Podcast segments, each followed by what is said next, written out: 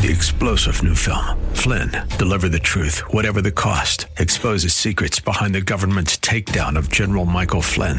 Flynn knew what the intel world had been up to. He ordered the first audit of the use of contractors. This set off alarm bells. He told the truth. He was the most dangerous person for Donald Trump to hire. They had to get rid of Flynn. Flynn, Deliver the Truth, Whatever the Cost. Available now. Watch it today. Go to SalemNow.com. SalemNow.com. The definition of joy is a calm delight. We'll take a look at where to find this joy next. Join us.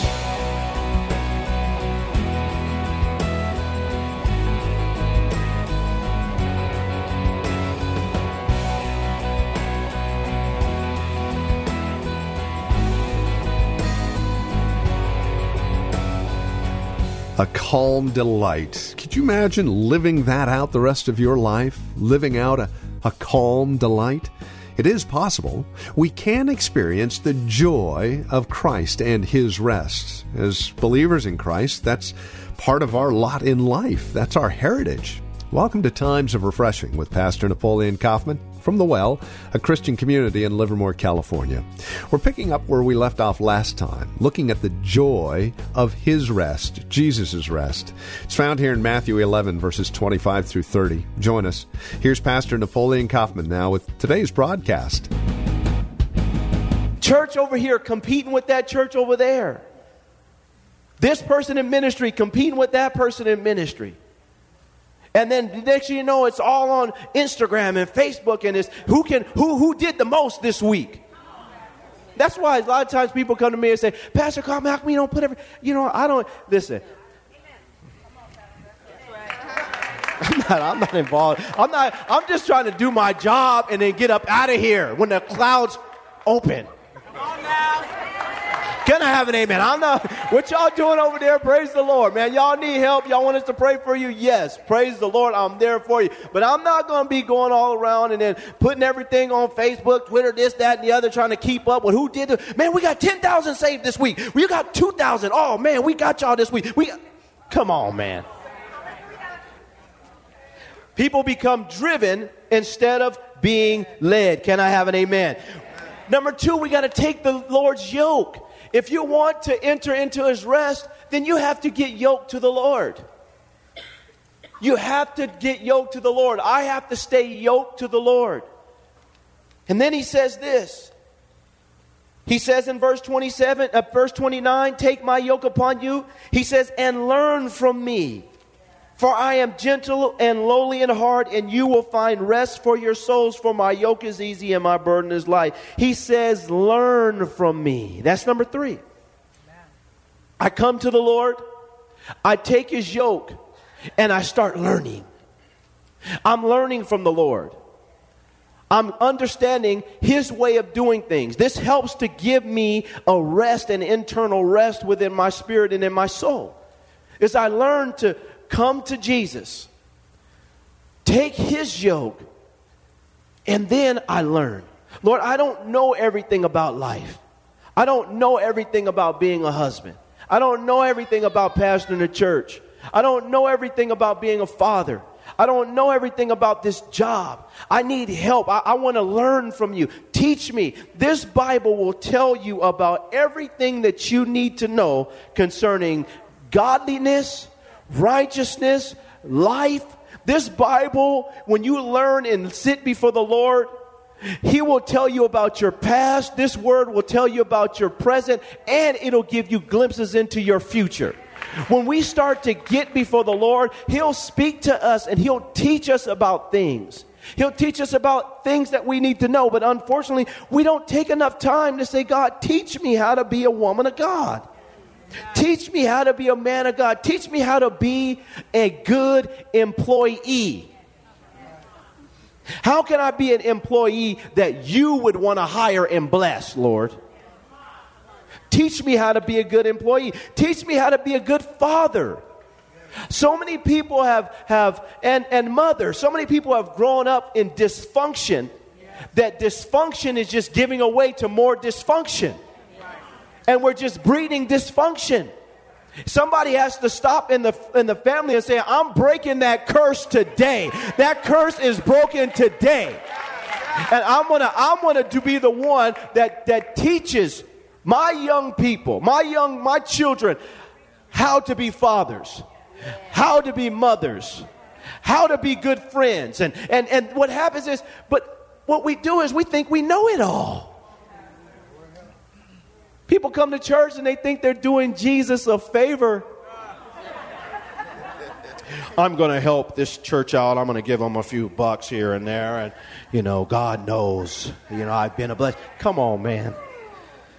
You owe God that. Can I have an amen? You owe God that. God will lift a man up and God will chop a man down so fast. Look at your neighbor and tell him, stay humble, stay humble, stay humble.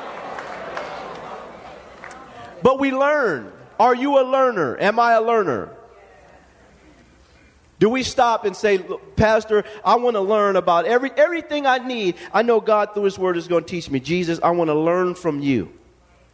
And as I'm learning from you, I understand that you are gentle and lowly in heart. And in you, Lord Jesus, I can find rest. I can find rest for my soul. Amen? Amen. Let's go to the book of Hebrews, chapter 3. And we're going to close this out by reading a passage of Scripture that I teach on often when it comes to finding an internal rest. And in this chapter, you see a great picture of the children of Israel being delivered from Egyptian captivity and God bringing them to a place where He wanted them to experience this rest that He's talking about, which wasn't just a day. It was a lifestyle. The Sabbath is a lifestyle. It's a place that we get to in our life of internal rest. When we cease from our striving within and we come to a place of yielding, and there's a peace that's associated with this. And these scriptures, Matthew chapter 11 and Hebrews 3, really work together to paint the total picture. Hebrews chapter 3, let's look at verse 16. Now, this is referencing the children of Israel and Jesus bringing them out of Moses bringing them out of Egyptian captivity. Look what it says. He says in verse 16, "For who, having heard, rebelled? Indeed, was it not all who came out of Egypt, led by Moses? Now with whom was he angry 40 years? Was it not with those who sinned, whose corpses fell in the wilderness? And to whom did he swear that they would not enter his rest? But to those who did not what? Obey." He said, so we see that they could not enter in to this rest because of what? Unbelief. So, and I've taught this before. Anytime you have disobedience, you have unbelief. He says in verse 18, he says, and to whom did he swear that they would not enter into his rest? But to those who did not obey. And then he says, so we see that they could not enter in because of what? Unbelief. So when we have disobedience, at some point in time, you have unbelief. Unbelief and disobedience are tied together. This is how God, what He's showing us here in the Scripture, this is how He sees it. We have disobedience, we have unbelief. If we have unbelief, we have disobedience. You cannot have obedience and have unbelief working at the same time in its purest form, according to the Word of God. So He sees us, and this is what happens with us. God's trying to give us an eternal rest, but we're stressed, we're pressured, we got all this stuff going on in our life, and there's no peace within us because at some point in time we're choosing not to do what Jesus is asking us to do. And this is what starts to cause the uneasiness and the anxiety and all those things within. Because at some point in time, I'm trying to do my own thing, but now God's grace is not there to empower me to do it. Now I got to try to get it done in my own strength. Amen. And how many know we run out of gas? But God doesn't run out of gas. When we're doing His will, He empowers us, and there's a strength that kicks in that keeps us going. And so when I see people say, I'm just burdened, I can't. Sometimes I stop and I say, well, are you doing this in your own strength? Or are you doing this with the Lord? Now, you're going to work for God and you're going to be tired. God will work you. But he'll also refresh you. If you're in his rest, he'll refresh you. If you enter into that rest, he'll refresh you. The children of Israel came out of Egyptian captivity. They're walking with the God of the universe. He has a great purpose and plan for their lives that went far beyond just them. 430 years before that, he had made a promise to Abraham. All this great stuff. And they're journeying with God. And it says that he's angry with them because they sinned and they disobeyed. And it's all tied to their unbelief. Do you believe God with your future? Do you believe God? Do you believe that all things work together for your good? Yes. Do you believe that God is going to cause all things to fall in my favor as I stay obedient? Yes. Do you believe that you have the favor of God on your life? Yes. Amen. This is what we have to get that fixed and settled, that our belief causes us to obey. Our belief is tied to our obedience. Abraham believed God, and he went to go sacrifice his son on the altar. He was willing to be obedient. Moses believed God, and he goes into Pharaoh with a stick in his hand and his brother at his side to say, "Let my people go." He didn't just say, "I believe God," and start doing his own thing. He said, "I believe God, and I'm going to show you I believe God by being obedient to what God just asked me to do." Amen. And this is how this works. But some people just think, well, I believe God just because you confessed it. Doesn't mean that you believe it. Amen. It's not until your faith starts working together with your works or your acts of obedience that you truly show that you're willing to do what God's asking you to do and that you're in that position of faith. Whatever God asks me to do, I'll do it. A lot of people can talk a good game, but will they step out and start walking out their faith? Well, the Bible says here in verse 19, we see that they could not enter in because of unbelief, and their unbelief was tied to their disobedience. Look what it says in verse 1 of chapter 4. He says, "Therefore, since a promise remains of entering his rest, let us fear lest any of you seem to have come short of it. For indeed, the gospel was preached to us as well as to them," the children of Israel. "But the word which they heard did not profit them, not being mixed with" what? "Faith in those who heard it. For we have believed, who have believed, do enter that rest, as he has said. So I swore in my wrath, they shall not enter my rest, although the works were finished from the foundation of the world." He says, "For he has spoken in a certain place of the seventh day in this way, and God rested on the seventh day from all of his works. And again in this place, they shall not enter my rest. Since therefore it remains that some must enter it, and those to whom it was first preached did not enter because of" what? "This. Again, he designated a certain day, saying in David, today, after such a long time as it has been said, today." Now listen to me, saints.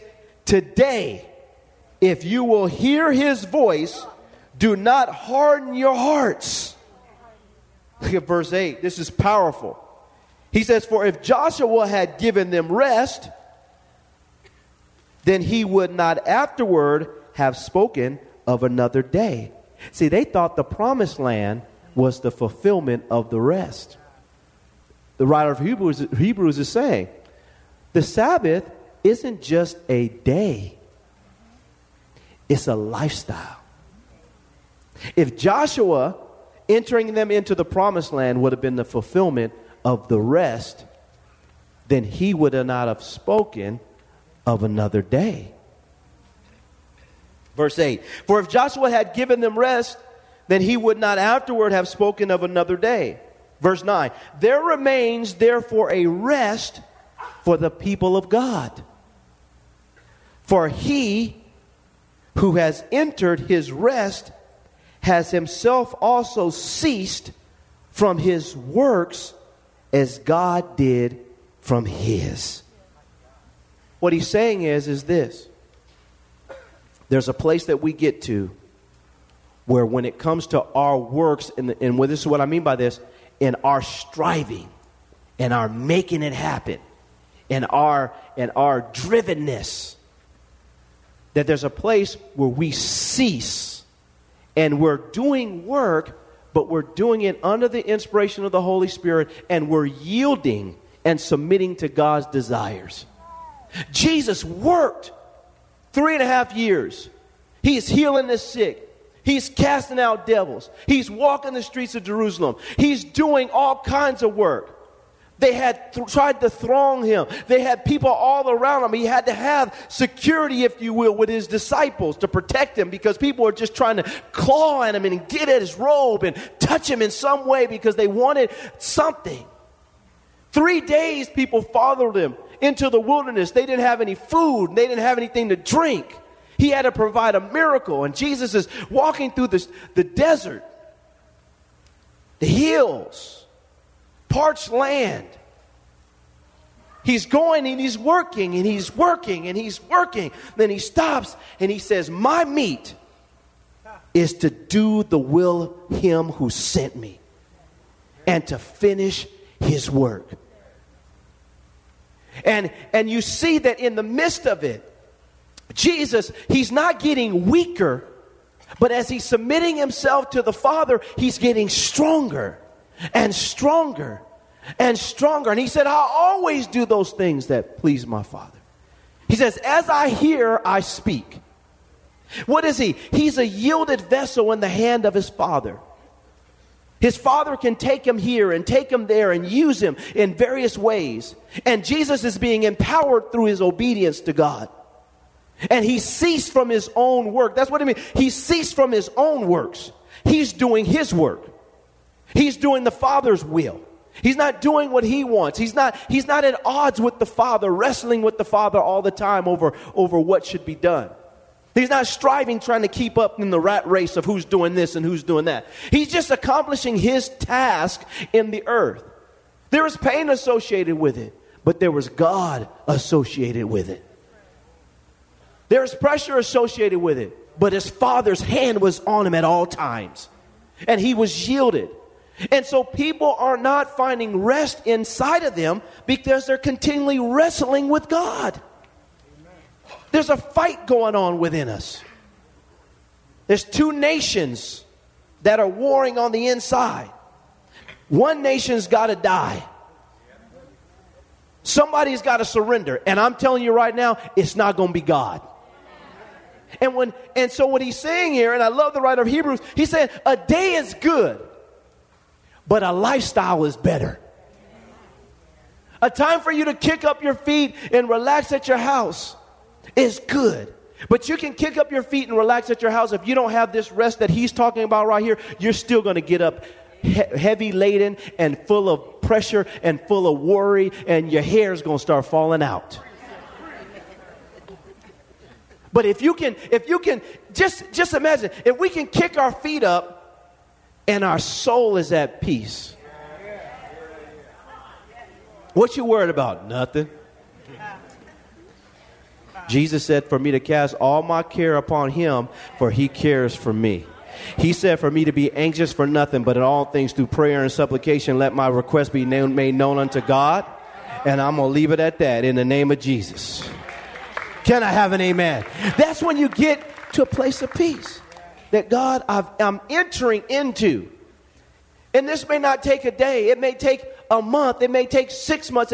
May take a year. It may take 2 years, where you just finally get to a place where you just surrendered. God, have your way. And there's a peace about you. And people get around you and they say, man, you're not worried about nothing. I mean, I can't handle it. We're going through all this stuff with this building. So I'm going to sleep, man. Because I don't know. I mean, God, I didn't call myself. Can I have an amen? So, Lord, give me some wisdom, help me fix all this stuff. We get it. And and voila, we up in here praising the Lord. And I didn't fall out and pass out. We learn to yield to God. We learn. And there's a peace that's associated with it. He says in verse 10, and we're going to close. For he who has entered his rest has himself also ceased from his work as God did from his. I'm done. I give up. I'm through. Have your way. Teach me how to do it your way, Lord. Teach me how to do it there. Where you want me to work at, Lord? Where you want me to live? Who do you want me to marry? How you want me to raise these kids? Show me in your word how I do this. I'm going to do it. I'm going to do it just like you said. How do I do this? Okay, but and then strengthen me. Okay, you're going to help me, right? Yeah. Okay, well, let's do this. Show me how to do this, Lord. And when you start to get into that place, it's not that you don't care. It's just that you're taking your cares and giving them to Jesus. And we learn the rest. Father, we come before you today. And I just sense a peace coming over this room right now. Father, the Sabbath is a lifestyle. You've shown us through Hebrews chapter 3 and Hebrews chapter 4. And you said in Matthew chapter 11, for us to take your yoke upon us and to learn from you, and you'll give us rest for our souls. Not just for our body. It's just not our physical body that needs rest. It's our soul. We need quietness within. We need peace within. Lord, our disobedience, our unbelief is what's hindering us. It's causing and it's helping to cause fear and anxiety and stress and worry. You told us in the book of Matthew also not to worry. You said not to worry, God. That if you take care of the sparrow and you fashioned and formed the lily, we're way more valuable than a sparrow or a lily. You've said this in your word. And Lord, I just pray that the peace of God that surpasses all understanding would guard our hearts and our minds in Christ Jesus. That we would have a peace that surpasses all understanding. Our mind can't even totally fathom it and figure it out. But we're at peace within. Lord, help us to be people in the midst of the culture that are people of rest. We don't panic. We don't flip out. We're not looking at what's going on in the world and despair comes over us. We are the people of God. You said that there remains a rest for the people of God. That's what you said in the book of Hebrews. That there remains a rest for the people of God. It's a different kind of rest. It's not that the world, it's a peace. It's not that the kind of peace that the world gives. It's the peace that you give. It's an internal peace. And I pray for everyone under the sound of my voice that we'd enter into this kind of lifestyle. Doesn't mean that we don't have to attack issues and deal with issues. But we can cast out a demon. We can heal the sick. We can do what you did, Jesus, and do it in a peaceful state. There's nowhere in the Bible, Jesus, where you were panicking when dealing with human issues and problems.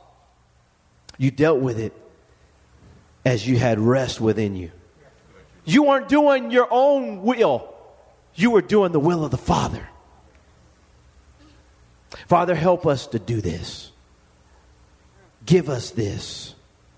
Help us to cease from our own works and embrace your works, what you want to be done on this earth.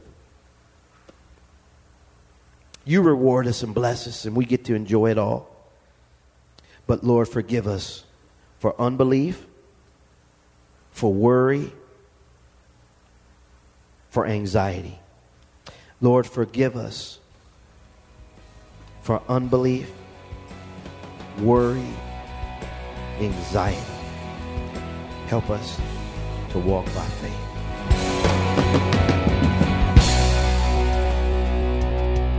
A production of the Well Christian Community, this has been Times of Refreshing with our teacher and pastor, Napoleon Kaufman.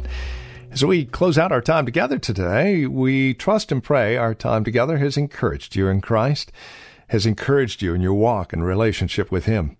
If it has, we'd love to hear from you. Now, there are a couple of ways you can get a hold of us. By phone, of course, the easiest, 925-292-7800. Again, you can reach us at 925-292-7800. You're also welcome to write to us. Address your envelope to The Well Christian Community, 2333 Neeson Drive. That's here in Livermore, California, the zip code 94551. Of course, you can always stop by our website. You can learn all about us at thewellchurch.net. That's thewellchurch.net. You can even take advantage of a few links, one of which will take you to our Facebook page, or if you're on Facebook, simply look for The Well Christian Community.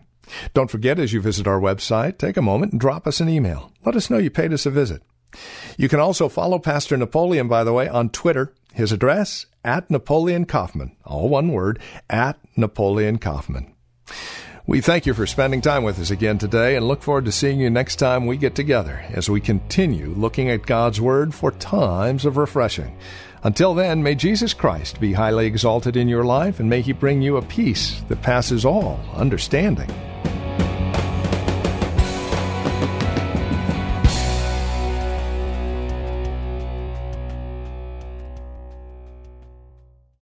Three-star General Michael J. Flynn, head of the Pentagon Intelligence Agency, knew all the government's dirty secrets. He was one of the most respected generals in the military. Flynn knew what the intel world had been up to. He understood its funding. He ordered the first audit of the use of contractors. This set off alarm bells. The explosive new documentary, Flynn, Deliver the Truth, Whatever the Cost, and covers the facts behind this scandal. Flynn told the truth. He was the most dangerous person for Donald Trump to hire. I find out the worst enemy that I'm going to face in my life is right here in America. They took my assessment and they wanted me to change it. And I was like, I'm not changing it. They had to get rid of Flynn. With in-depth interviews, archival footage, and never-before-seen personal records of the man behind the headlines. I just felt like I was drowning. Flynn, Deliver the Truth, Whatever the Cost. Available now. Watch it today. Go to SalemNow.com. SalemNow.com.